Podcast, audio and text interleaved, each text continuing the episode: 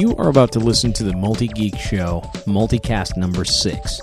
Uh, we did something a little different for this multicast. We actually had two guests our, our good friend Alex and my brother Matt.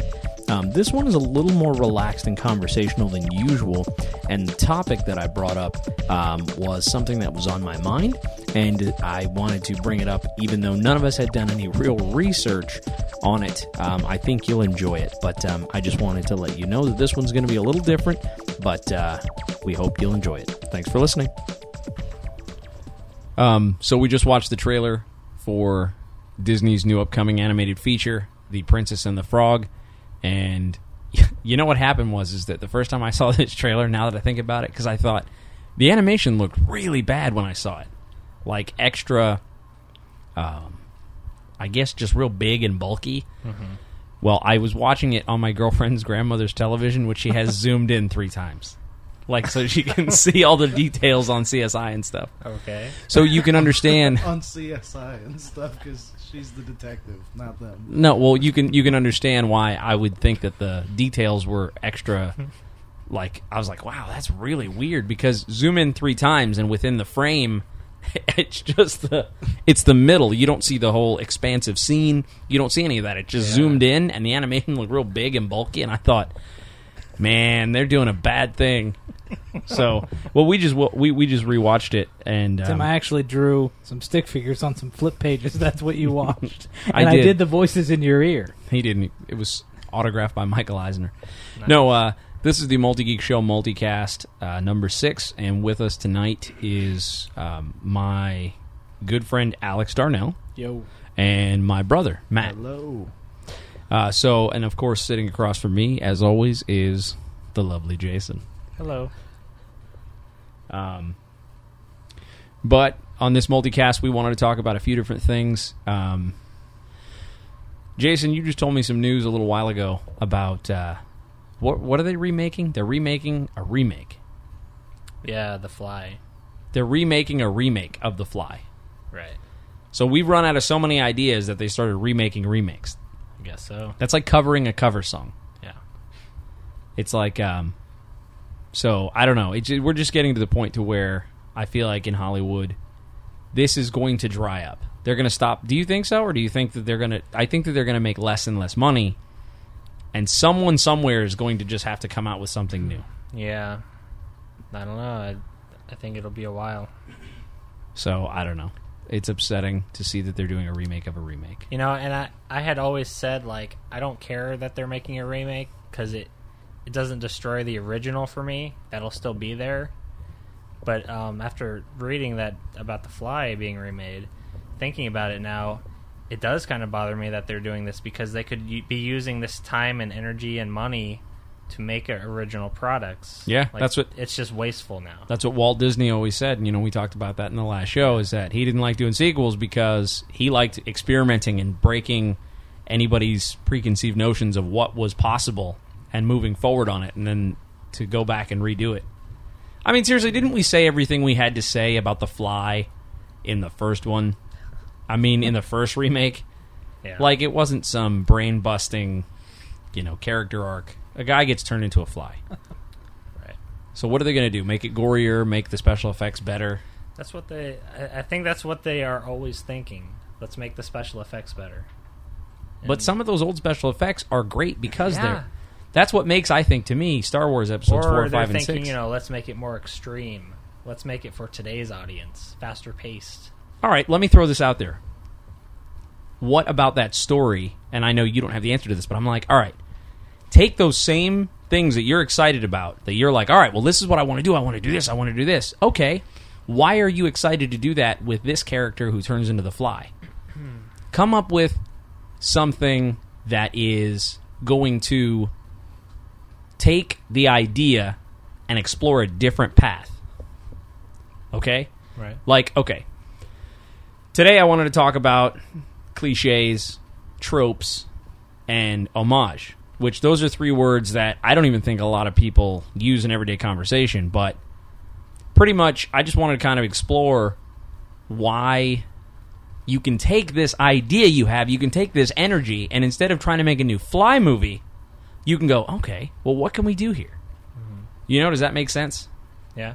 Um, so, um, Well, when you when you say make a new movie, do you mean with the same ideas, or do you mean with the same basic storyline? Because then, if it's that, then most people tend to think it's a cheap knockoff or a rip off of the original. So uh, it's almost better to just remake it. Okay, see that's perfect because what you just described was a cliche. All right, now here's this is the thing. What I, this is this is my point with this. There's an interesting story. Every story starts with what if. What if this happens? What if there's a guy who is trying to discover how to teleport, and in doing so, he mixes his own genetic structure with a fly and starts transforming into a fly. And then the original, the very original, ended in like that weird twist. Have you ever seen that very like the original? I never saw the original. Well, Yeah, me neither. spoiler alert. Um, I don't the think it's a spoiler anymore. Not Wasn't it this made in the point. fifties? well, no, it was, but you never know. I mean, some people are just discovering those old also, movies. Darth Vader is Luke's father. Oh, so- my word. yeah, Spoiler spoilers- warning. Spoiler warning. No, but in the original, the uh, the the way that it happened was that the head of the human and the fly were switched.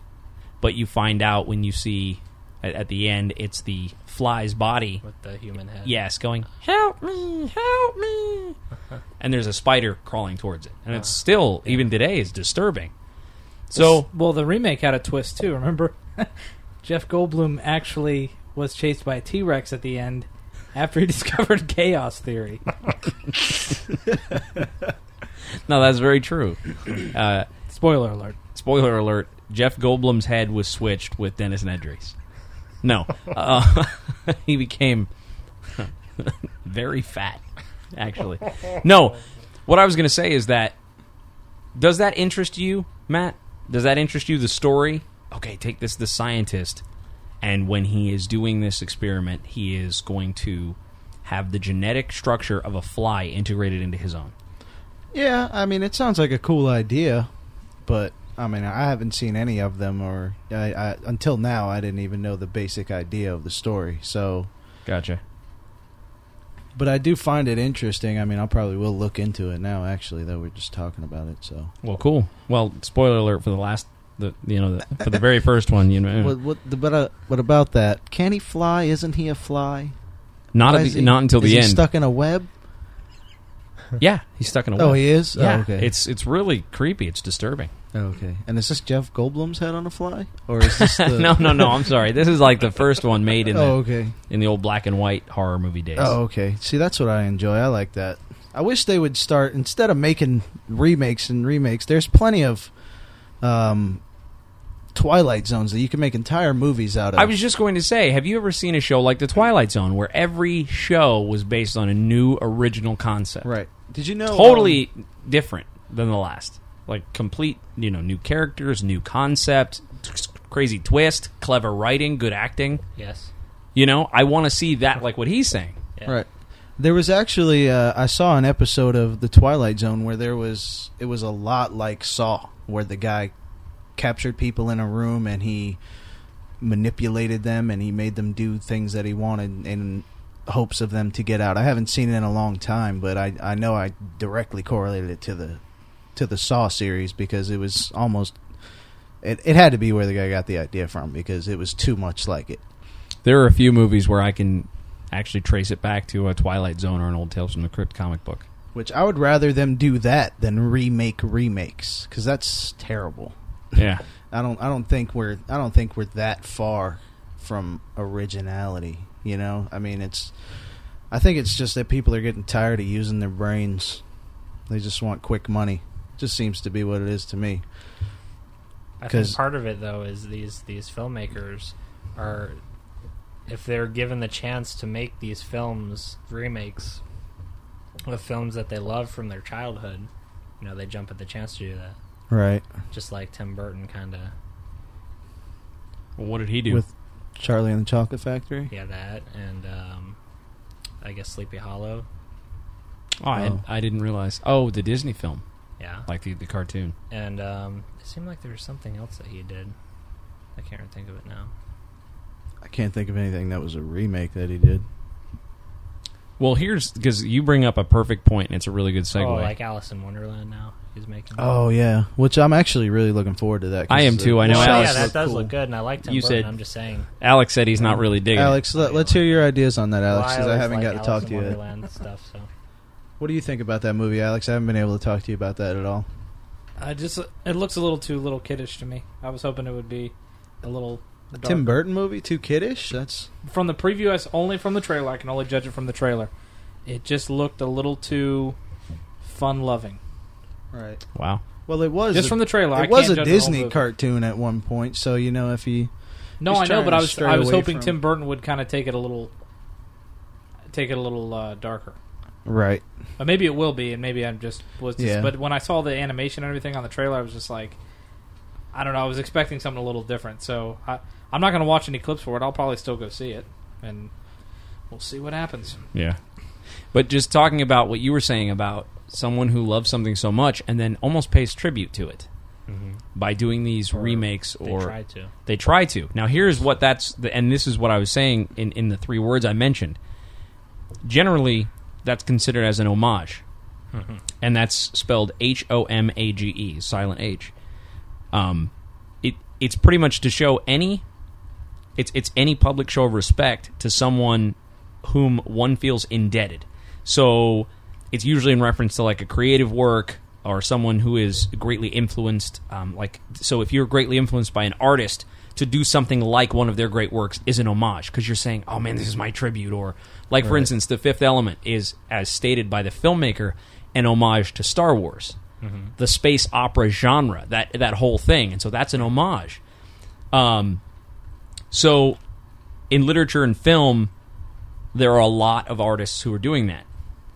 I believe, though, with the tide of remakes, this is not helping us out. Would Be- a remake count as that though? well, that's what I think is the Because problem. The I think Fifth Element is not a remake. no, but I think that these remakes are turning into homages, Oh, and I don't think that that's wise. Right, Look at right. Bryan Singer, what he did with Superman. He tried to make a movie that was so similar to the first Superman Mm-hmm. that he destroyed elements of what should have been a reboot. You know what I'm saying? Right. So I think that there are places for homage, and I think that they are. I think there's a place for that. Like when you see nods to things in movies, when you see little like, oh, I see what they did there. Like Star Trek, the new Star Trek was full of homage. Hmm. They pay tribute to the old series while reinventing it. Right. Which shows you is you can still do it right. You know, I don't think I think once we've gotten to the point to where all the remakes you know, there's still movies out there that haven't been remade. Why are we make remaking remakes? You know what I mean? There's old originals that if you did that, then I'd be like, "Oh, okay, that's okay. Let's remake that one because it's, you know, say it's black and white or, you know, anything like that." Yeah. Right, uh, like allow a certain amount of time to have passed for a film before you remake it. Right. Like Right. they're already The rebooting Fly the was in- Fantastic Four. It was an '80s movie, wasn't it? Yeah. The remake. Yeah. I mean, Well, if they make Fantastic Four right, I don't have a problem with oh, that yeah, at that, all. See, I have a I have a little bit of a problem with it. It's just so fresh. Or same thing with Hulk. Like remake, they've already like started over with the Hulk. They are they're starting over with Fantastic Four. Like, it just seems like a waste to me. Like, and what if those don't turn out as good as they want? Like, how many Yeah. times are you gonna try? Well, I, How I many look resources are you gonna use? I look at it from Marvel's point from because the first Hulk to me, I saw it when I was younger, and I liked it because I liked the Hulk. Mhm. That's why I liked it. I liked that he was big and green, and Which he Hulk? and he smashed stuff. Or are you just talking about the Just Just Hulk. called Just just Hulk, Ang Lee's Hulk. Oh, okay. Um, I liked that one because it, it was just it was the first Hulk movie that came out that I you know, and I was when I was younger I was engulfed in the Hulk. He was my favorite. yeah. So that's why I really enjoyed it. So when they remade it and they did it right when I was older and I understood, you know, plot and good story elements and stuff to that effect, I didn't mind it. Uh-huh. But if you look at it from Marvel's point of view, you look at a a, a movie studio who basically just kind of ruined something that is theirs. So that's why I think Marvel wants to reboot their own Mhm. because Fox is who did um, Fantastic Four, correct? Yes. Yeah. So you know, and then they got Tim Story to direct it, which I mean, could have been. Mhm. I mean, I didn't think they were bad at all. I liked them. I enjoyed them, but I want it to be something else. Well, let me Just break your heart. I'm- Let me break your heart. Fox is doing the reboot of Fantastic Four. Oh, see now that's Because Fox, here's the thing: Fox owns the rights to Fantastic Four as long as they continue to make movies. So Fox says, "Okay, well, watch this." so they're going to do that now. If they're wise, they'll see and learn from the from the model of the film Iron Man, where if you stick to the source material, which is usually a good story with a core that is an essence of sense of wonder and something unique and new, and you translate the most I guess the deepest elements of that and then use film and the medium of film to polish it up and tell stories that way, you can have a good franchise on your hand. right. But see here, okay. This is what I'm saying. Let me just ask you: the the second Hulk film that was the Incredible Hulk That was the Incredible Hulk. Was that good? Yeah. Okay. I I, I really enjoyed it. Yeah, it was it it was top notch if you ask me, especially compared to Ang Lee's Hulk. If you compare the two side by side, it's like it's it's clear as day which one's better. I think. I think too. And so to One's me an Asian baby that looks like Ang oh, Lee. Oh, I'm telling you, man. yeah, they that- they they modeled the Hulk from Ang Lee's Hulk to it was Ang Lee acted out the part. He was of the Hulk. of the Hulk. He was he dressed I'm yeah, deadly he- serious. he- they had you know how they do all the Motion points capture. of articu- Yeah, yeah. articulation on the motion capture, and he acted it out. And and I so mean, he was smashing things and everything. If you look at it, he did he looks pudgy and bright green. yeah, Like a, a sicky neon-y green. yeah. And I wasn't so much upset with the with the body style because he was he looked like the Hulk, you know, but his but his face is that's what killed it, and his hair. He, He had he had black, like Powdery baby hair. yeah. It's it's It was hard to crazy. He was explain, like- but yeah. He was like a chubby baby Hulk. It was it was weird. almost like Ang Lee made that movie because he wanted to be the Hulk. That's what it seemed like. was- to I can me. see him with the toys. "Rah, Okay, by the way, and this is a little spoiler warning for the first Hulk. He fought mutated dogs. Yeah, They looked so ridiculous. Yeah. The Hulk shouldn't be And fighting dogs. Nick Who Nolte, Played, uh, Nick Bruce No- Banner in the, the Incredible Hulk. uh, Edward Edward, Norton. Norton. and he did a very good job. Who job. played it in the Hulk? Eric Eric Bana. Bana. Oh, yes. okay, I got you. But uh, Yeah. And okay. Here's here's what I was going to say though is that because just kind of touching on what we were talking about. Okay, we're talking about homage when an artist pays tribute. But here's what's happening: they're not doing homages; they are crossing over, and it's becoming cliches. Mm-hmm. And I think the difference is because like what a cliche is, it's actually from a French word, and it's it's a it could be an expression, an idea, elements like for film. You know, with it, we've seen we see them all the time, but it's when something's overused to the point of losing its original meaning or its original effect, and it becomes a stereotype. Yeah. And so I think what's happened is these remakes, they're losing the original point. They're losing the original meaning, and this, the filmmakers focus so much on, I want to make Halloween, I want to make Jason, that they're forgetting why the filmmaker who created these things from nothing was trying to make it. Mm-hmm. The essence of it is becoming this. It's becoming it's the point of losing its original meaning. It's rendering it a stereotype, mm-hmm. and so we're getting these rehashes. So I think that's the balance between an mm-hmm. homage and a cliche.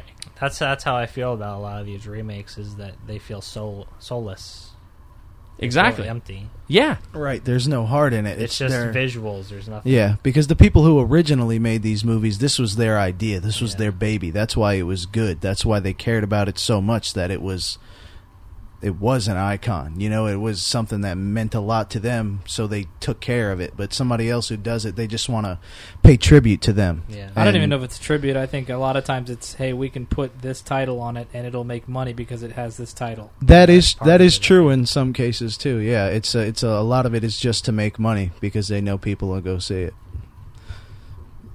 with no good reason. You know, just think- talking about remakes for a sec. Um, you know, Rob Zombie remade Halloween, and then Halloween Two that he just made Mhm. was, I think, partly a remake. The very beginning of it, maybe, but then he just took had his own take on it for the rest of the film. Right. I didn't see it. That's that's what I've heard. But um, and now he's uh, remaking The Blob. And Like- it, it, I, I think I remember him saying that he, he never wanted to get into doing remakes, and that's what it seems like he's only doing now is remakes. Yeah. See, okay, even I don't understand it. Well, he doesn't seem to me to be somebody who would have a ton of original movie ideas floating around in his brain. I like the two that he made. His last name is Zombie. Just throwing that out there. oh, come on. Well, no, but okay, here's the thing. Why not take the essence of the second one, which is all new, Mhm.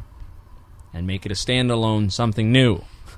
Is it because the studio wouldn't support that and they wouldn't? I don't I don't know. Do you, you you see what I mean? Like Yeah, he's yeah. like, "Oh, I got this great idea for this character." Okay. Homage. It's like Michael Myers. Change it up.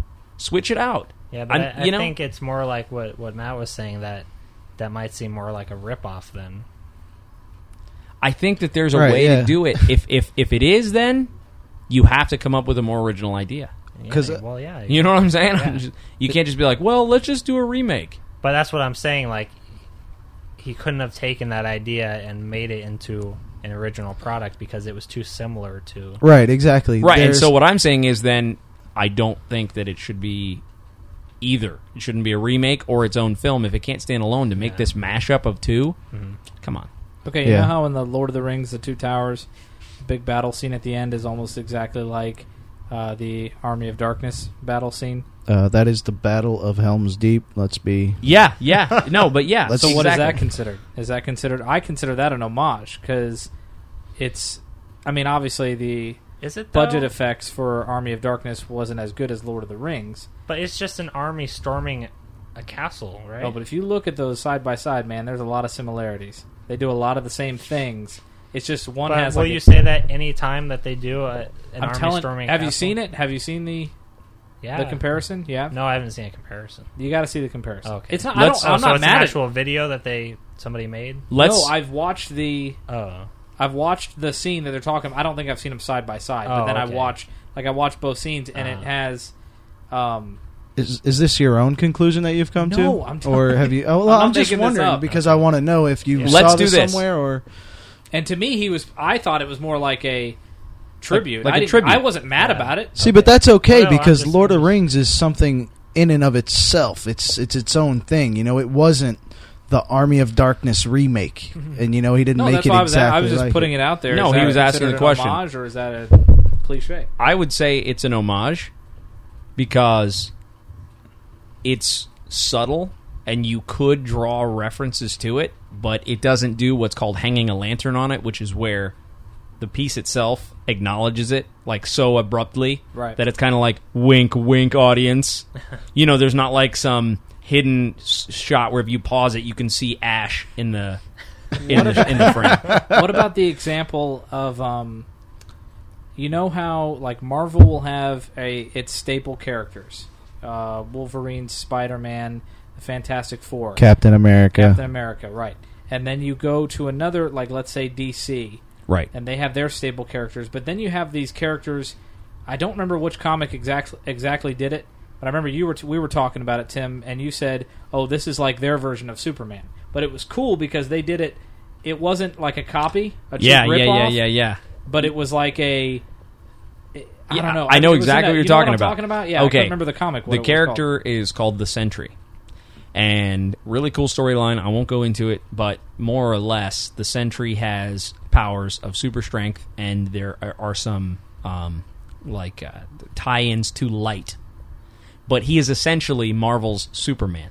That's from Marvel Max, right? Like Right. it wasn't. Well, Marvel that Max- you're talking or- about something else. Is you're Oh. talking about Squadron Supreme, which okay.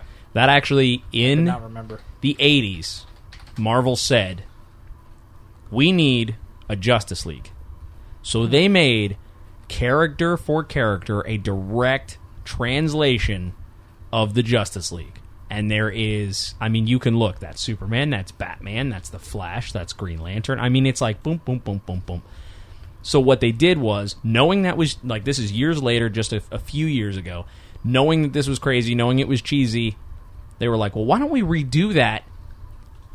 And again, hanging a lantern on it. In other words, saying, we're aware of this, let's do it and have fun with it. And that's what they did. Oh, okay. And so I, I guess it's different when you are so aware of it that you purposely do it and you are fully in control. You don't accidentally fall into cliche.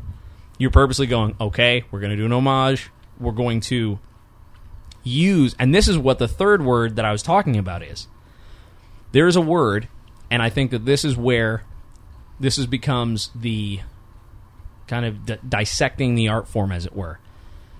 Tropes, and that's T R O P E. And what I've had before you tropes. go on with I've that- got an ointment that'll clear that right up. So you just we'll talk afterwards. I got them tropes. I looked the two definitions of those two words up, Yes. and they they appear to be uh, synonyms to me. Which ones? Uh, trope and cliche. They appear to be, but I, I don't think that they are. Okay. Here's why. This is why I don't Webster think that disagrees. the character from the sitcom. He disagrees with me. Oh, He's so tiny, but his opinion's so big. no, I was just going to say that um, I think that the difference between a trope and a cliche is that cliches are usually stereotyped and trite. We look at a cliche and it immediately incites disappointment. It's like, oh.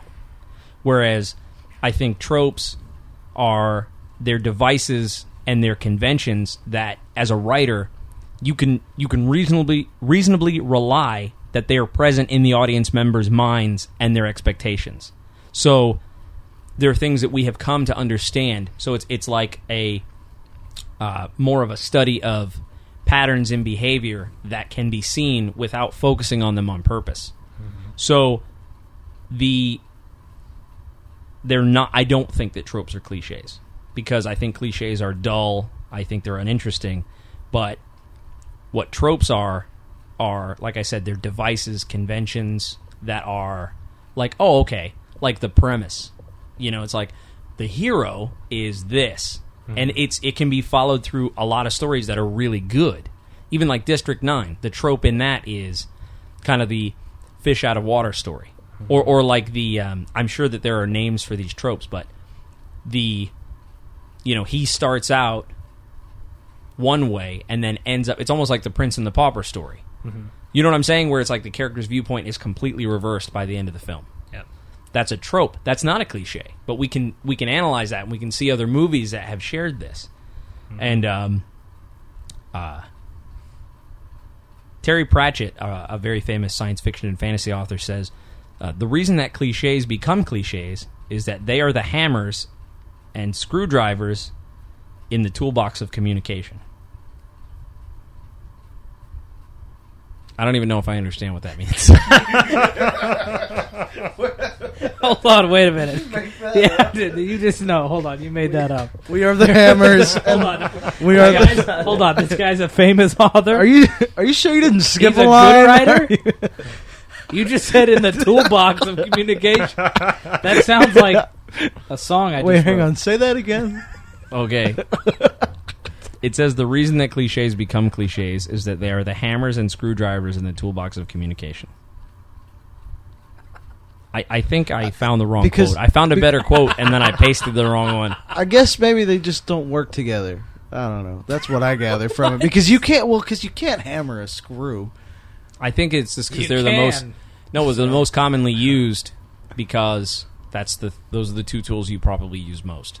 I think that's what he's getting at is that because those are the most simplified things you can do. You can either hammer something in or you can screw it in, like when you're building something. Mm-hmm. You can choose to do it other creative ways, but it's easiest and most available to either just screw it together or hammer it together. Now, and I think would people uh, do that. Where would satire and spoof? Would those come somewhere after cliche? That's a really Because good then you're question. acknowledging source material, but you're like, okay, we know we're copying this, but we're doing it on purpose to make something. That's a really funny good point. I'm not, not sure. funny. But they don't make them funny. They make them worse and make Not me want to have my money back. I love Spaceballs. Spaceballs. Yes, the only person who ever did it right was Mel Brooks to me. But other than that, if you go anywhere past that, I can't think of anything that was worthwhile. What are some good modern spoofs? I know Delta Farce. I'm kidding. With Larry the Epic Cable I mean, I could name some, but none of them are good. Yeah. Scary movies one through one hundred, I can't stand those Um, films. They're so vile. and then they're making an what do they got? Superhero movie. They don't even come up with Oh, clever man, names for them anymore. It's just it's superhero movie. disaster movie. It- yeah, Yeah. disaster I watched movie. uh, epic movie on TV. Yeah. Sadly. How was that? Um, it was a turd sandwich. yep, it was. It was bad, It was- and yeah. I tried to like, okay, maybe this will be funny, and it wasn't at all. You're silly. At for one thinking point, that. there was someone dressed up like Captain Jack Sparrow, singing with a bunch of drunken hooker pirates. see It was like a What the- musical. what that is to me hmm. it is was bad. they try to make movies out of what they do at Halloween Horror Nights with Bill and Ted's Halloween show. See, but there you go. See, in the right setting, place, and with the correct art form, that can be really enjoyable. Right. When we go, we make sure to go to that show. I don't go to it anymore. Why? I don't like it Why? Wow. because it is to me like those scary movie type type thing. But it hasn't changed. That's how it's always been.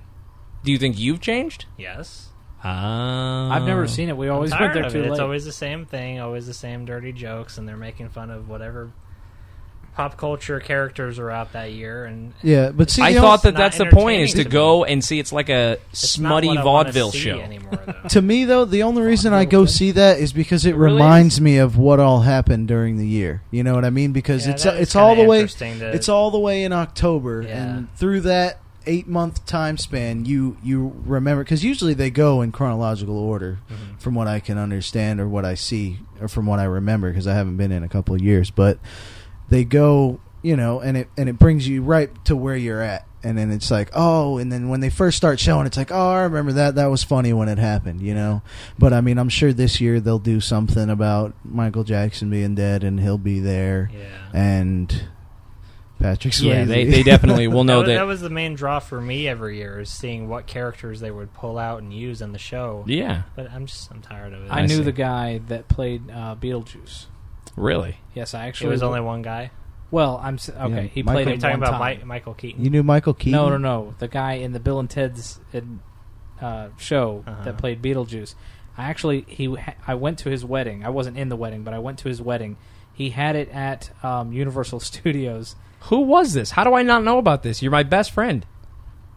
Listen, Who? it's up this for Who? debate. I'm not making this up. Who So is we this? went- his name was Tony. We went to his wedding. i hope you're not and making he- this up No, I'm not making this up. well And- because it's a terrible life you're making Okay, it up I'm it's not, not worth making making it up, but he i would at least At make the up i end went of- to michael keaton First of all, he walked down the aisle to "Back in the Saddle" again. It was, it was, you know, that song "Back in the Saddle" again. Yeah. And at the end of the ceremony, him and his new bride got in one of those speedboats from the Universal Stunt Spectacular show and sped away. I'm not making that up. It really happened. wow Was Where'd he a they qu- go to? That's kind of enclosed. That Well- lake, isn't it? Funny thing, uh, the boat actually exploded.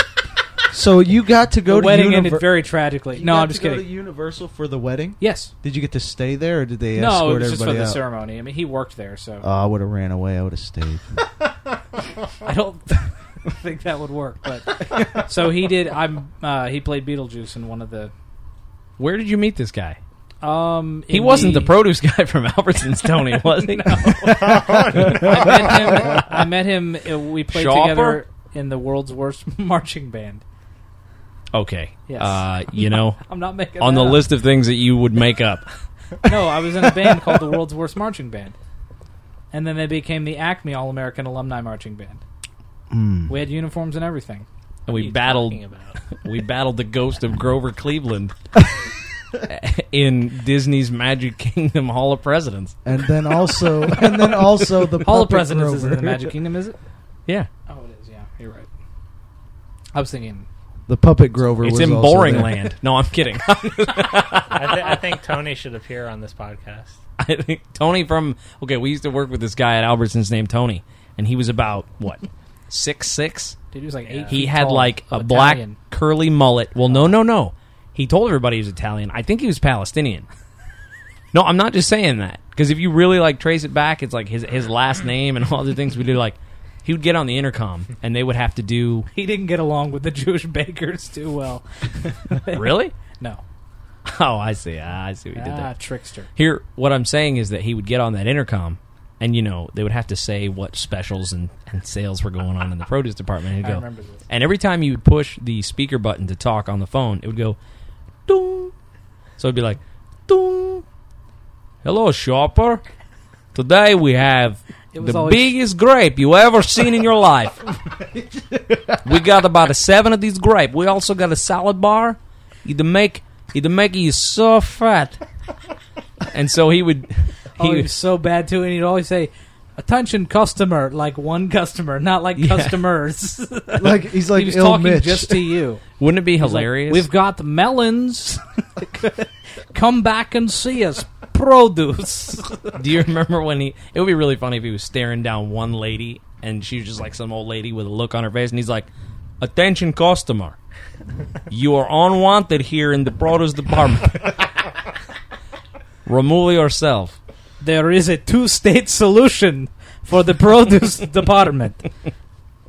So, well, anyway, Back to the Palestinian. talking about the uh, just kind of what you're talking about with satire and spoof i think the the one thing to remember too is that satire usually referring to literature but satire don't forget is usually to bring about a change it's to attack something like it's to bring about change satire is like george orwell's animal farm or you know some of those things where it's like it's satirical but it's it's supposed to put a very sharp point on something that the author or the performer doesn't like Like Chaucer. Chaucer did. Exactly Satire, yeah. right oh yeah he was he was extremely biting for his time mr show is a lot of satire because it's funny but they're very clearly stating what they don't like about the government or about you know certain Religion things or anything. right Yeah. the Bob Lamont the story. that's really funny now parody parody is more to poke fun at an original work what you were calling a spoof spoof and parody are kind of interchangeable so it's like satire I wouldn't say is homage because I think it's a lot more uh, detrimental. It's more like making a point uh, harshly about something with humor or with wit, whereas parody is what we're talking about. Parody is like not another teen movie or date movie or whatever moneymaker. Didn't they do one specifically based on summer action movies with like 300? Yeah. Not Well, another it's called action Meet movie. the, That's Meet that's the, the one Alex Spartans, was right? just talking about. Meet, the, Spartans. No, that's not the one I, I was talking about. Epic movie. Oh yeah, they all run together to me. So, anyway, so overall, Well, can anybody think of somebody who made a spoof movie that was actually good other than Mel Brooks? Um, I, not off the top of my head. I, that's not really my genre. I don't really get too hard into spoof movies. I'm trying to For, think well, if for good one. reason. I mean, it's obvious. Well, I don't think spoof transfers well to film. I think it would be better like in a Bill and Ted setting or like a play. I could Better see a and spoof. short. Yeah, Almost like sketches. correct. Like, Like, sketch comedy. there you go, like a Saturday Night Live or a, uh, you know, any of those really good sketch shows. That's a lot of spoof and parody. Right? Yeah, but it, yeah, it has In a to be full length shorter. movie, it just Yeah, sometimes that's gets a- annoying. But s- again, that's unless what I'm it's- saying I mean- though. But Spaceballs was spot on to me, man. I mean, you they made the whole movie was funny throughout, and Have any of I you really seen the enjoyed it. Spaceballs cartoon? No, Sorry. You're now you're making things up. See, I know Beetlejuice. No, I'm You've not never making seen a it up. Spaceballs cartoon. I Alex have knows the seen real it. Beetlejuice. I do. His name is Tony, and he works in the produce department at Albertsons. on a speedboat. Beetlejuice, Beetlejuice, one, two, three. That was a true story, by the way, Oh, except for the part where the boat blew up. I made that up. So, Jason, you're gonna looking up this baseball But they had- cartoon. They had the cans on the back of the boat, and it ended up slowing it down to a stop. 'Cause they filled up. Oh. That proves it's Well, look at that. He wasn't the lying. animated series. Wow. Yep, there it is, It's a everybody. Series. Anyone, if you can, if you can imagine, Jason has gone through the painstaking process of creating his own Wikipedia page. It's almost as if he knew. to try to uh, prove. Yeah. So Wanna is that watch this really is it quick? Yeah, hold Produced- on, I'll stop it. Hold on, and- real quick. Is it produced by Mel Brooks? Does he have anything to has do with it? Involvement in it. I don't know what. He did say Mel Brooks. I think he probably plays uh, characters in it. Yogurt, probably. Yeah. Yeah. Well, let's see. Let's watch it. I'll stop this and then we'll watch it. That is the perfect example of cliche to me. They went with the easy. We just watched the Mel Brooks Spaceballs animated series. We watched clips. It's stupid, predictable, dirty jokes. That's cliche all the way, and it's taking a, a property and just abusing the fact that we love the movie. So it's pretty awful. What did you say the animation style looked like, Alex? Oh, the Jay and Silent Bob.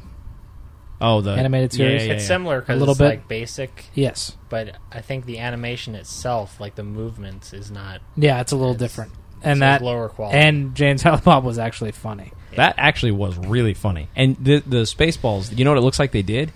Um, I was actually speaking with an animator when uh, I went to uh, the effects convention. This was two years ago, and he's the animator who created the beginning sequence for the uh, Aqua Teen Hunger Force colon the movie.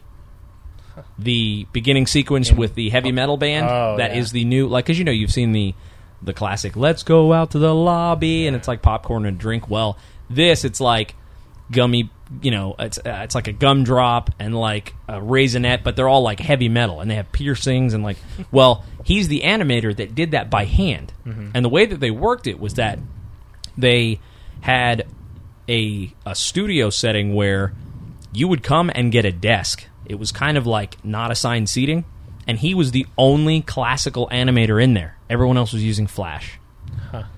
They were using flash animation because you can program a, a, an object say for instance uh, for aqua teen hunger aqua teen hunger force meatwad yeah. he is a flash object. He looks like a meatball. And then all you have to do is pull from the pool of other objects, which are the eye animations, the mouth animations, and you drop it on there.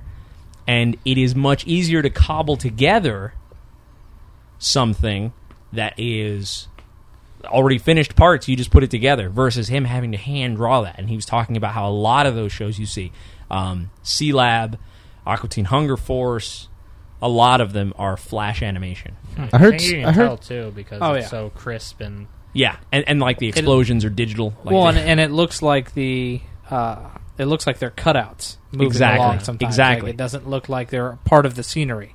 right, Looks like they're kind of right, in front of it. and that's what that Spaceballs looked like. It looked Yeah. like cutouts, like well, yeah, I'm bouncing. sure that was done Right. Yeah.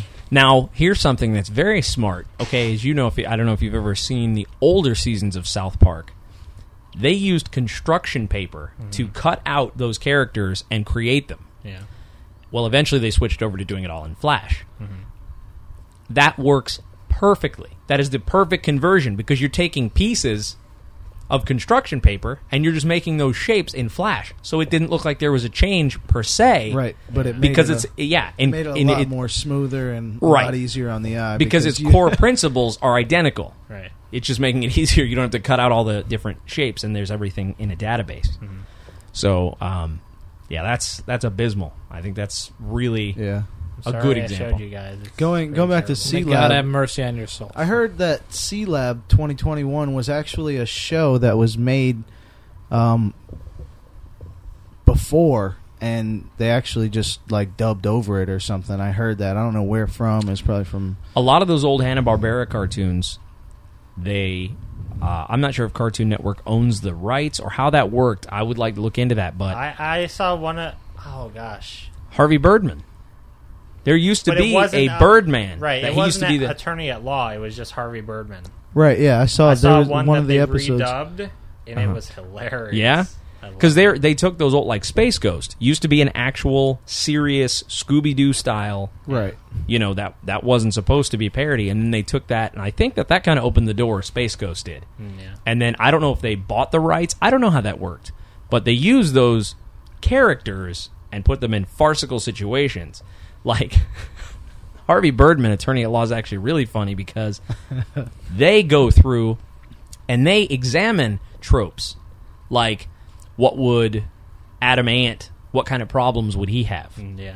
And and they go through like what would the tiniest person and it's just so funny. Like they did this one with the Jetsons Uh-huh.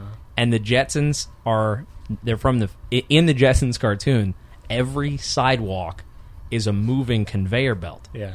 So they had in the episode, they had it so that the conveyor belt stopped, and they didn't know what to do. so they stood on it, And they, like it just Harvey Birdman would just leave his office and come back in, and they were like, "We don't know what to do." they had tattered clothes. They were starving. It was it had been like something something like four weeks or something like that. it was ridiculous. But the point is, is that in the future where there's no actual sidewalks, they were making fun of the trope that what would people do if Yeah. they all stopped? You know. So anyway, Right. Yeah. so yeah, with all those old Hanna Barbera shows, they they have done some some pretty funny stuff. Have have have any of you seen the trailer for the new Ricky Gervais movie? Uh, the I think it's called The Oh. Invention of Lying. I just saw a commercial for that. yeah, that looks No. that looks I pretty didn't funny. Exactly understand it. I It's- think I came in halfway through the commercial, but um, it seemed like liar, liar. Is that? Uh, well, what it is is it's a, it's based in a world where nobody lies.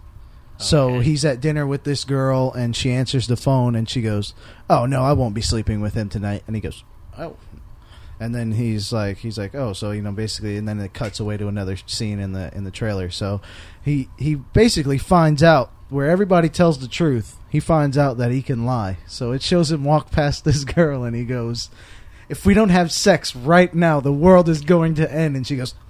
Do you have time, or something like that? and it was That's what I just like, yeah, and it's just like it just looks like it'll be. And I love Ricky Gervais. I'm a huge fan. He's, the Yeah, he- Office is absolutely brilliant to me, and uh, his stand up is even funny. So I, I think he's great. So He does have a lot of subtlety, and uh, he's man, he's into that humor that's uncomfortable. I love that. yeah, It's like it causes you you feel uncomfortable for his characters. It's Oh, got yeah, your little and humor box. Steve Steve Carell does a really good job. At well, that, they too, they work The together. Office. A lot of people. Okay, you'll hear the feud between the American Office and the, and the British Office. Mm-hmm. I worked with a person who said, "Oh, the British Office is so stupid. I don't even. It's not even the same, and, and all this other stuff." And I said, "Okay, Ricky Gervais is the executive producer of the American Office, so the element is there. They're just retooling it, and I." I think the first season of it was less funny because they tried to do a one to one conversion. Like they tried to make it the same as the British Office. Mm-hmm. But when it found its own, they just said, you know what, let's do our own thing.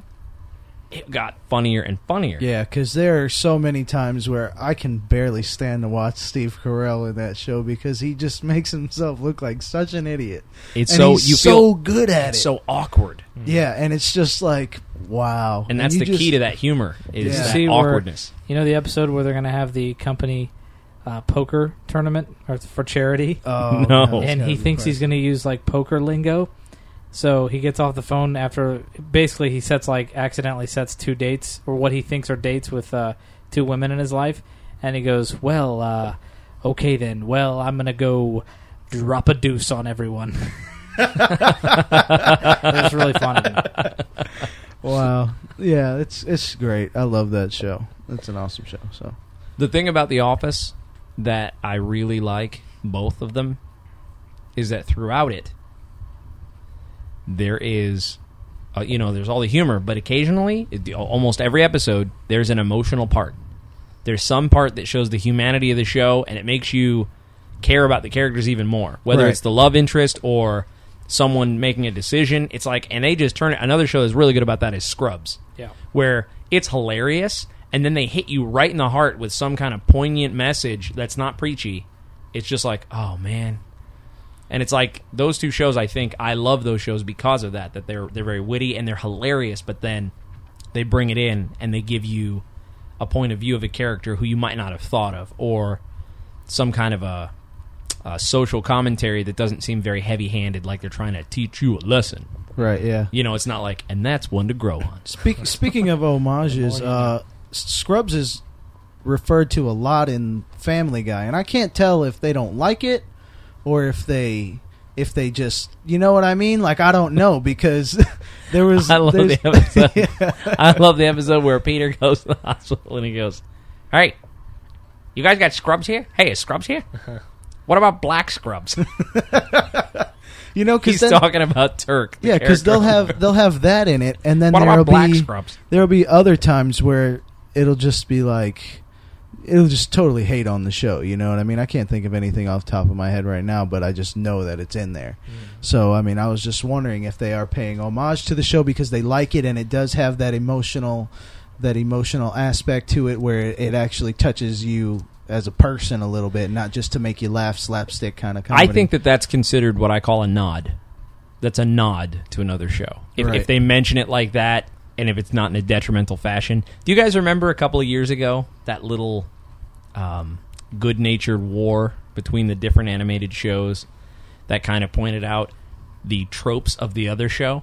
Like South Park did an episode where they jokingly pointed out the tropes of Family Guy oh man, which is pretty much the idea is that there is not an underlying story in Family Guy, and they're joking around that it is just in the middle of everything that's not funny. They go, "Hey, remember the time that?" And then the the way that, and this is kind of a spoiler warning if you've never seen the South Park episode and want it to be new to you. The joke is the executive, the executive. Well, no, this is the the spoiler. The executive at Okay. Fox is a manatee that that is is it's it's in a giant pool and there are all these different um, like rubber balls that float in the water and the manatee chooses a ball and noses it up into a tube and that floats into a socket and then he noses another one and that floats into a socket and that's the formula for the sketch for Family Guy. So it's like it shows the manatee and he puts one ball in and then another and say for instance the ball said Gary Coleman um, you know, pool of jello. And then it showed a fake Family Guy clip where he's like, "Hey, remember that time I, I wrestled Gary Coleman in a pool of jello?" and it shows that that is how their formula works. Yeah, and honestly, that that killed Family Guy. Used to be my favorite show, and that killed Family Guy for me for a long time. I will agree with you on that. Unfortunately, it did. When they pointed it out like that, I was like, "Oh, Yeah, I mean, it what it kind. I mean, it was. It almost hurt my heart a little because it was my favorite show. You know, at that time I was in high school, and it was like, it was like, oh man, it's so funny, you know, and it was just because it's so crazy. It's just a wacky show, you know, and it's so off the wall, and that was what made it funny. When before you find out what they didn't find funny about it, they're like, this is. Like, it was kind of like, this is why our show is better than theirs. That's what I kind of got. Okay, now it. here though. Okay, now and then this is what happens though. I don't know if it was in direct response or in in the chronological order because I know Family Guy was canceled and then it came back because of astronomical DVD sales. When Family Guy came back, they have become much more oriented on that awkward humor like The Office is and storytelling and like emotional things. They really upped it a notch to where you can't right? Yeah, I have noticed that too. so that's kind of funny to talk about it because each each show pointed out each other's tropes and they were kind of going back and forth and, and doing things like that. What did Family Guy say about uh, South Park? Because I don't Um, think you you can't really have much on South Park. Am Park. I It's- wrong about that? Maybe it was just South Park pointed out I think Family it, Guy. I think it might be because this might have been the time when Family Guy was off the air, and that's why they were doing it. You know, because I don't know. Because I can't remember specifically because it was a while ago, but I think South Park's great because it always it seems like whatever they go over on South Park, it's it always just happened. It's like they just made the like the day after the election or the a week after the election, they had an episode about the elections. Yeah. I And think that's a one of the benefits of. Flash animation. Immediate turnaround. You can have the voice acting, you knock the voice acting out, and then you match up the Flash to it. Right. Um, so yeah, that's kind of the. I mean, I don't know. I just wanted to do a little bit of a discussion on tropes, cliches, homages, and um, you know, kind of go through and, and talk about what the differences were and what are what are good and what are bad. And um, there's kind of a final thing I wanted to talk about here. Um, Alex brought this, and it is pretty much just. I thought it was kind of apropos because it's kind of about uh, it's about comic book history and there's not another art form i don't think that has more tropes cliches homages pastiche all the i mean any word and synonym you can think of than the comic books over the course of their inception and to today and um, this is just an interesting piece of news it's that uh, the uh, it says here that some of the most cherished names in comic book history from Spider-Man and the Incredible Hulk to X- the X-Men and the Fantastic Four, they found themselves locked in a new battle over who owns their copyright. Isn't it funny that now that Marvel has said, "You know what? These characters should be in the mainstream." Let's get these in front of a lot of people. Now everyone's like, "Wow, superheroes are really cool." Now everyone's fighting over the copyright. But before, when they weren't making as much money, no one really thought it was worth it. Right, yeah. I And what's, that- what's funny is I always thought it was worth it, and ever since I was young, I wanted them to make superhero movies. And now that it's finally happening, which I'm glad it's happening now, where I can appreciate them, Right. you know, and not in the mid '90s when I wanted them to make them, and they would have been, you know, they make a Fantastic Four movie and they paint a rope blue and throw it, and it looks that's supposed to that's, That's supposed- Mr. that's supposed to be arm. Mr. Fantastic stretching. Um, you want to read that? Sure. You brought it. All right. It says here the superheroes have been invoked by the heirs of their comic strip artist Jack Kirby, who died in 1994 after being involved in the creation of dozens of popular characters. Uh, Kirby's four children have lodged 45 notices of termination of copyright, by which they would acquire their father's share when it comes up. Under America's very complicated copyright laws, the rights for the Fantastic Four, for example, would come up in 2017, the Hulk in 2018, and X Men in 2019. If the children win their claims, they will then hold their portion of the rights for the following 39 years before the characters become open public property. Victory in the claims would give the children rights to a share of the profits from any film or other spin off made from the characters, and they could even sell the rights themselves. This was what I thought was interesting. Uh, independently of Marvel or any of the big studios.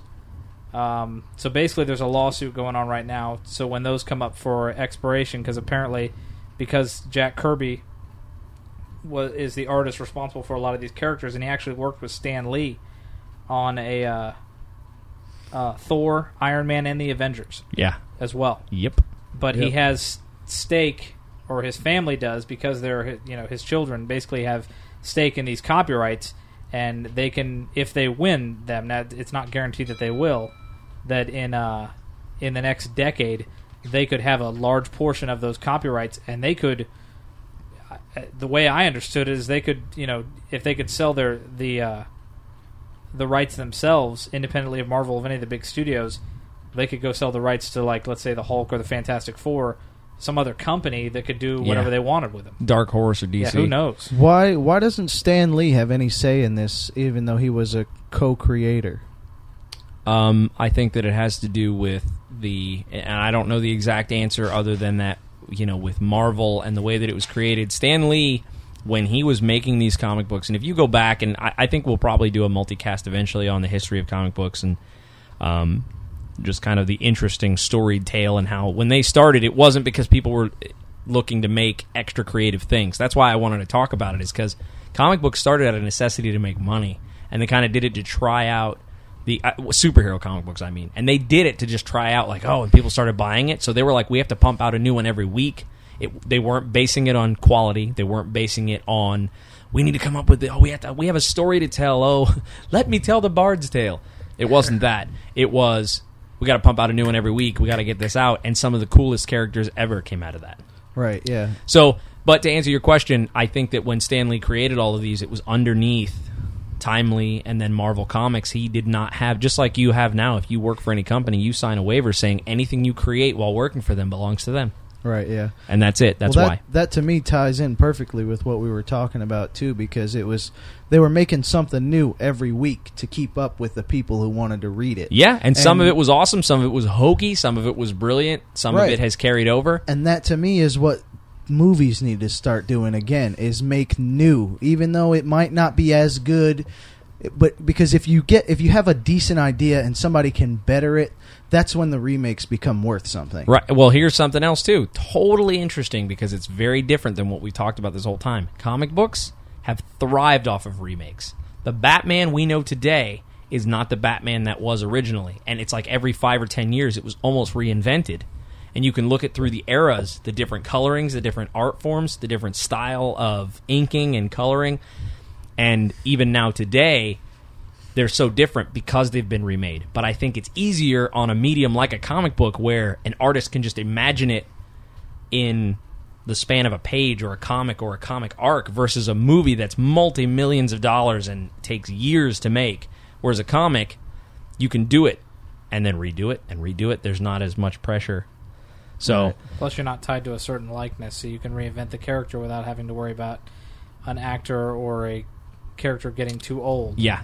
And and Batman this in the fifties and Batman in the year two thousand, or you know, in the in this decade, can 2010, be completely yeah. different, Yeah. and nobody really. Yeah, he's the same age the whole time. Right. It's not a person; it's a, it's an idea. Or a But then again, it makes it interesting when you have something like Batman. Uh, I think it was Batman Beyond, where he's too old now. Yeah, and right. he has to have somebody who is going to take his mantle. yeah. You know, because and then that adds different aspects, which I think is interesting. Um, and Alex, to kind of answer your question, I don't know if it states the amount of share that the children own. Like, is it twenty five percent? Is it ten percent? Is it Well- five percent? Because they could share their percentage, but I, I can't imagine that they would own the full copyright no, of the they, and they entire don't own the full rights. And what they what they say here is, as the case uh, progresses, all the parties that are involved, because you you have to understand, uh, distribution rights are owned by Universal, 20th Century Fox. Um, you know, there's a lot of companies that have vested interest in this. Certainly, And so, as the case progresses, they have to decide um, what degree Kirby was responsible for the creation of the Mar- Marvel characters. yeah, that'll so be So they kind of have to decide. Someone has to decide. After this guy's dead, obviously his family will want the most that they can get, and somewhat understandably, but they're going to have to decide in a courtroom basically what, how much did he help, and how much does his family deserve. Yeah. And that's Um, what I'm saying because Stan Lee, I don't know how much of a part he played in the actual look of the characters, but Well, he he was the editor, he, right? right he was the Editor-in-chief. writer and the editor in chief, right?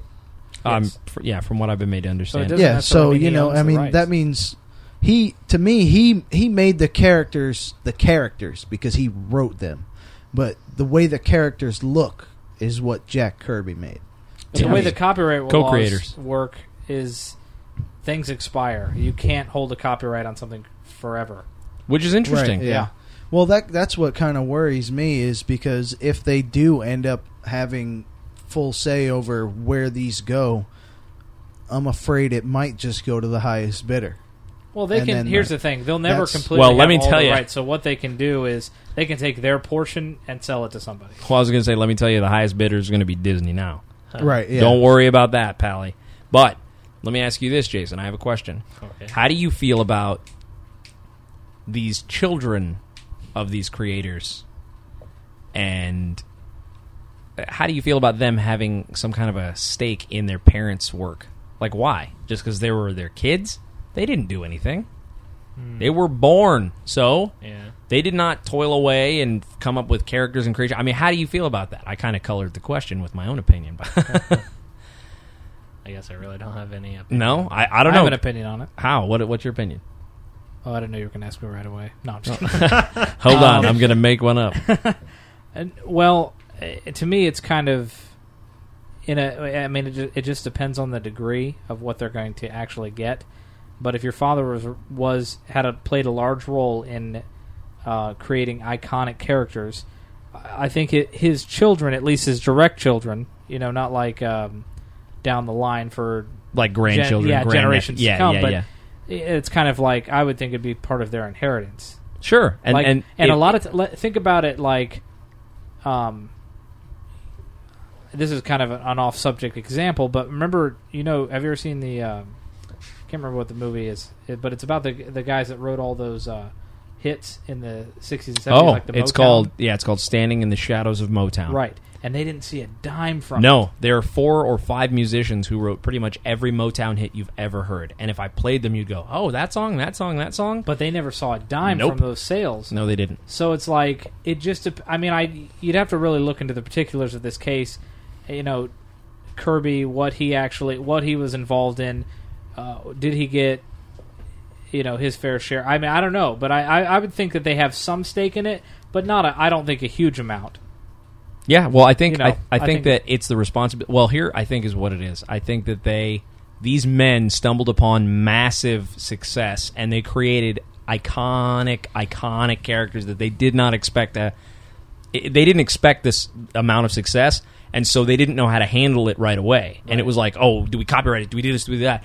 And I think that now that we know, it's important that you hold on to those copyrights and oh. make sure that legally you do pass them down to your children and then your children pass them down to their children and that legally because everything has a paper trail now Whereas back then it was kind of like, who owns this? Who's getting this cut? We're trying to make it through the. Plus, you know. large organizations may swoop in and say, "Hey, we'll pay you this amount of money for it," and then you have no Right. rights to it. Right, if you choose to sell it for that amount. Right. So, anyway, I think that I guess that there's an element of I would want my children to do that to get the rights to something I would create, but I would make sure that it was planned from the beginning. That it was like, Right. and that they would That understand. it wasn't just a. bu- I mean, because we don't know. These kids could be like, "Whoa, wait a minute! Look how much success we're having." We, you know, they could just be getting greedy. That's what I feel like. That's, I feel that's like what I'm saying. I That could would- be a big problem. Well, just like any inheritance, you would train your children to know how to handle it before they were passed on. I feel like what I'm hearing now are like nephews, great grandnephews, cousins. You know, these people. It's who are like, when you win the lottery and some cousin you don't know you had comes and says, "Hey, buddy, I need some money. Come on, let's go." That's what I'm Hey, saying. Matt. We didn't hear any of these people coming to the Marvel, you know, doorstep when these characters weren't making a bunch of money. Going, hey, listen, I really love these characters. I care about my dad's legacy. Can we work out something? I would like to. There's none of that. But then, as soon as millions of dollars are rolling around, everyone cares and we love it. And oh, it's my dad's legacy. Yeah. Right, so it's all about the money. Uh, Right. It might be. It- we it don't al- know. it Well, I don't We know. exactly. At face value, I'm making a snap judgment. Obviously, that's probably That's how ignorant it of me, appears. but it appears. And we're going to make it fact right now. and see. And, and fact. fact. but I, I would That- really like to know Stan Lee's point of like. Well, his- hold on, hold on. I was just gonna say when you both said "and fact," it was like in Terminator Two, where both guys had to turn the keys to get into the facility where they housed.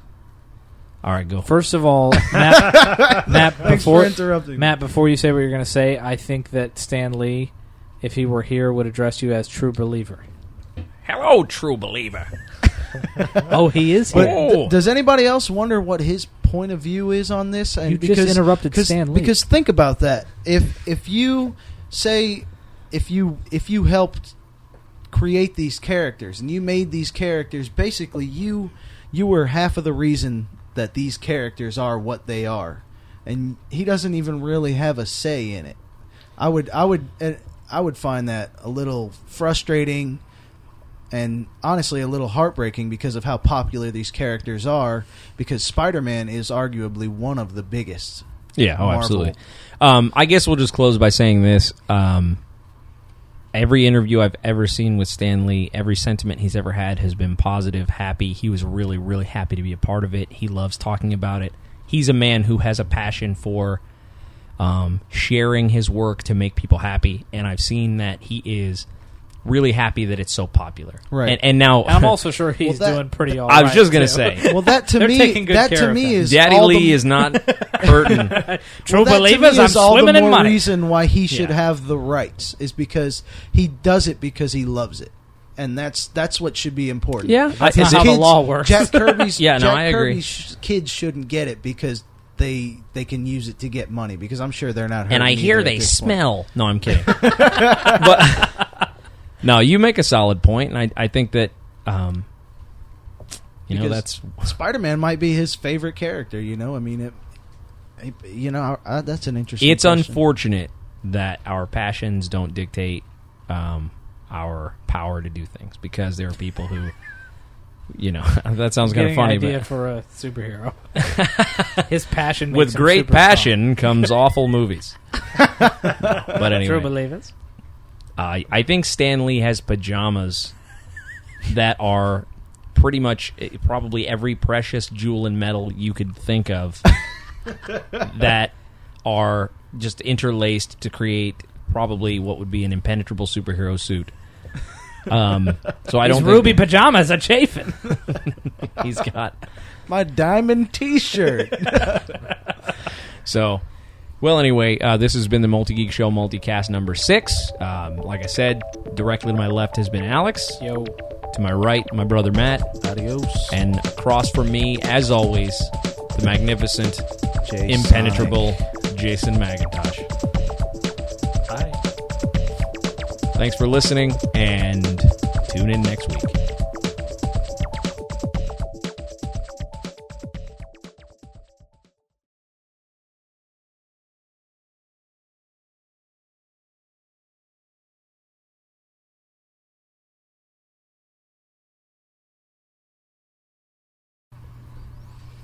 Okay, so I had a mid morning nightmare this morning. Have you ever had one of those? You know, where you wake up really early in the morning because you have something to do, which I did. I did what I had to do, and I wanted to get a few hours more sleep before I went into work. And I had a nightmare. And Tim, you were in it, Okay. and it was pretty crazy. I'll make it brief, but basically, Or was I? you were not a part of it. That's sad. But I'm going to add you into the story anyways. Hooray! Not really. That's okay. I edited myself into the Sonic the Hedgehog memories. That is true. Uh. The Sega Suga memories. Okay. So we were being hunted. I, well, I thought it was just me. I thought I was being hunted by someone who actually hunts people. Like a guy that was. Yeah, yeah, yeah. Okay. So I don't remember how we got into Like this. in the scena- pest. The most dangerous game. Yes. Were you John Leguizamo? You I were. was John Leguizamo. Um, one stinky dinky. Oh, Two no. stinky- ridiculous. Like a booger, I stick to this. yeah. Why do we all know that movie so well? Honestly, It's awful. a really funny movie. No, it's not. Yes, it It's is. funny You are a because liar. no, listen. That's why you like It's funny because it's so bad that it's embarrassing to watch those people do that stuff. That is correct. now, okay, so I was Oof. being hunted by someone. John Um, Leguizamo. John Leguizamo, sure. Um, so we're in his. I don't know how we got into this scenario, so I don't know how. But I basically we were captured by these. You and me. Yes. Okay. By this human hunter, and we're sitting in him. I mean, it's this old horror movie type, old trailer, and he's. Yeah, he's got like butcher knives, all sorts of things. Yeah, it's, it's not good. Now we're not tied up, so I don't know why in a dream. Why don't you just run out the door? Because it, I don't know. It, we weren't tied up or anything. We're sitting at like this diner-looking table, and basically, he gives us a puzzle to solve. And if we solve the puzzle, we get to live. Nice. Now it's one of those 500 piecers. Oh, probably. Oh no, no, no, no! It's not that kind of puzzle. It's a John Deere tractor on a farm, and there are geese. But you know what the killer is on that? Let me tell you what the killer is. all the pieces are green. No, no. All the look the top same. quarter of the puzzle is a blue sky without a single cloud in it. it's simply trial and error. It's not fun. Okay, that this- not fun. Tim, it was. You gotta start Listen, with the edges. it was. Yeah. There aren't even edges. Listen, Okay. it was a How Norman crazy would that Rockwell be? painting. How crazy would that be if I made a puzzle that didn't have edges? Okay. The edges were We're just being hunted here. Can you be serious? Okay, I'm please? sorry. Back to being terrified of John Leguizamo. We're in a trailer. He's making us watch The Pest. No. That's torture in itself. All right, Okay. so we have to So- solve a puzzle. yes. Okay. And now this is a strange puzzle. I don't know exactly how it worked, but basically, we were trying to get it. It was basically tiny playing cards. I'm not sure- It's called a Rubik's dodecahedron. no, but basically, it was like I can't even solve the cube. it almost looked like um, like a woven basket that had in between the grooves. listen to me. In between, listen. Seriously, man, we're gonna die in this scenario. This sounds terrible. All right, listen. No, listen. It gets terrifying. You have to understand when you're in a No, no, dream- no, it- when you it say is- it later, it is a little Well, funny. it okay. is, and that's so why there's we're these letting tiny you say it. playing cards, and it, it, they're in the grooves of like this, like Wicker. yeah, some kind of thing, and you have to. Holster. It's like a puzzle, almost like a Chinese puzzle box, where you have to maneuver it, Okay. and it shifts Like the a- okay. tiny playing cards around, Yeah. and you have to do it to where you get two of the same suit and same, like there's multiples of each card. Gotcha. the same suit and the same number or face card next to each other. And if we're able to do that after working the puzzle, we get to live. Okay. You're working on the puzzle. I'm standing next to you. I hope I'm doing great. Now, it, here's the thing: in real life, this is what's scary about it. In real life, you you're not afraid of much. Tim is not afraid of much. He doesn't panic very often. Yeah, um, Um, he just doesn't. remember when that towel caught on fire? Uh, anyway, there was a Okay. towel that caught on. I mean, the thing was I do blazing remember on fire, and I go, "Oh, we're doing this thing now." yeah, it was. It, yeah. So you don't panic much. So this is the scary part. oh no. Yes. You realize, well, actually, I come to the realization that this guy made this puzzle out of human bone. No, I'm kidding. No, he made this puzzle to where. That's some Why are you, impressive. you weren't laughing, man. no, dude, Listen, I'm terrified. Exactly. Act scared. oh, There you- exactly. no. Okay. Anyways, So you, I come to the realization that there's no solving this puzzle. He's designed this thing to where you'll never win. And you realize I'm gone. That I'm holding the puzzle with John Leguizamo in the room. Because you realize I have figured that out mere moments before. and there's actually a shape of you in the side of this old rickety trailer. like Goofy busting out of a. Yeah. and then what do you say? You run off a cliff, and what do you say when you fall? Yahoo! Exactly. But you run in place first before you fall. Of course I do. Okay, so here's the scary part. I, well, I realize that you can't solve this puzzle, so I know we're going to die. Tim comes to that realization and starts freaking out. And I mean, like, panic, like I've never seen you in real life. Oh, That's dude. what made it scary. That would be freaky. because you realize you're trying to do it and you're, and you're you know when you're trying to do something and you're you get into a panic mode and you're trying to you're in denial so you're convincing yourself that there's a possible way Yeah, yeah, so yeah. you're flipping no, this puzzle no, thing around It'll be fine. yeah, It'll- we can that's do what this. You're trying we to do do this. That's exactly what you're doing. You're like, no, there has to be, and you're like, this ha- there has to be a way that this works. That, and you're like, you're literally freaking out. Meanwhile, the guy's over at the counter with a one of those. I couldn't remember. I was telling the story to someone today. What a! It's not a butcher's knife. It's a crossbow. It's not a cleaver. My brother said it's a crossbow. It's not a crossbow, but you know the um, they always have them in cartoons when they fly into walls. They're p- part of a knife set, but it's like the big square with the curved blade with a hole in it. It's a cleaver, I think. Yeah, yeah, it's a cleaver. Okay. It's a meat cleaver. Yes, but it's like a it's like a sharp. Yes. Yes, No, it's okay. it's designed He's for cutting chopping- through bone and He's chopping human Yeah. entrails over Oh. in like and he has a strainer almost like he's preparing a meal. ooh. Okay, while you're trying to solve this puzzle.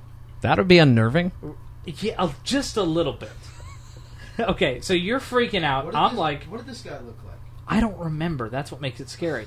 I go to run away. He takes one of those sm- like a smaller cleaver and throws it at me, and it hits me. Ooh. Right, and then I'm like kind of like wounded, obviously, and then he throws another one and it like hits me in the chest. Ooh. Right, I don't know where Tim is at this point, but I've just been. Yeah, I'm gone. Uh, I've been gone. No, I'm kidding. I've I was like, been, uh, he went to grab that cleaver. I've just been Mrs. Cleavered. Jerry Mathers. waka. Um, Okay, so I feel this in my dream, mind you. Oh no, Exactly. Okay, so Ah. think about this. Yeah, this is where that's yeah, no good. See, this got less funny. This is where reality just became real. to quote CSI Miami. Oh wow. Yeah, exactly. Yeah, it You tell me you don't have enough time to watch good TV, and you watch that. Yeah, I don't watch CSI Miami, but I remember No, that no, you're clip. lying. Okay, anyways, just quoted it. so I have these cleavers stuck in me. You're apparently long gone. You realize the puzzle didn't work, and it was just it was a terrifying dream. So then, now this will make it kind of lighthearted at the end. I do remember towards the end of the dream, it, it ended shortly after that, but I do remember an old Duck Hunt type Atari um, scope aiming at me, and I felt like I was being hunted in a uh, Nintendo video game. I do remember that at the end.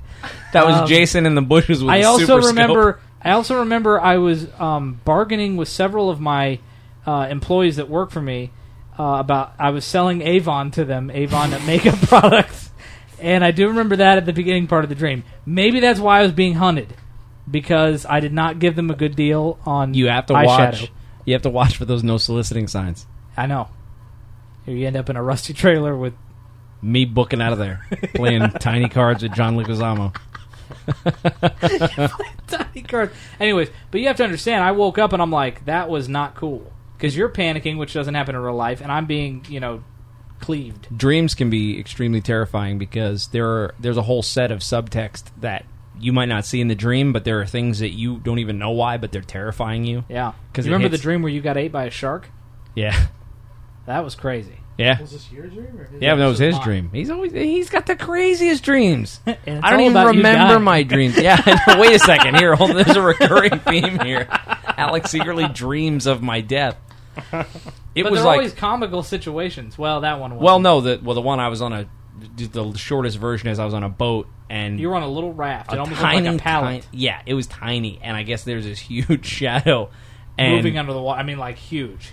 and I guess the shark like came up. It was huge, and I tried to jump, No, no, and I was hold, run. On, hold on, wait a minute. You got to say it right. Here's the thing: you were on there, and you're looking around. You're kind of you're always panicked in my dreams too. Okay, so you fall off of the raft, and I don't see the shark. All of a sudden, cartoon style, I see Tim like running in place, jumping out of the water, going up in the air with the shark comes right underneath him like a cartoon, bites him from the waist down, and drags him back under. Then I, I'm pretty sure I fought Scorpion from Mor- from Mortal Kombat. Because that's what I would do if my best friend was ever eaten by a shark. Thank you.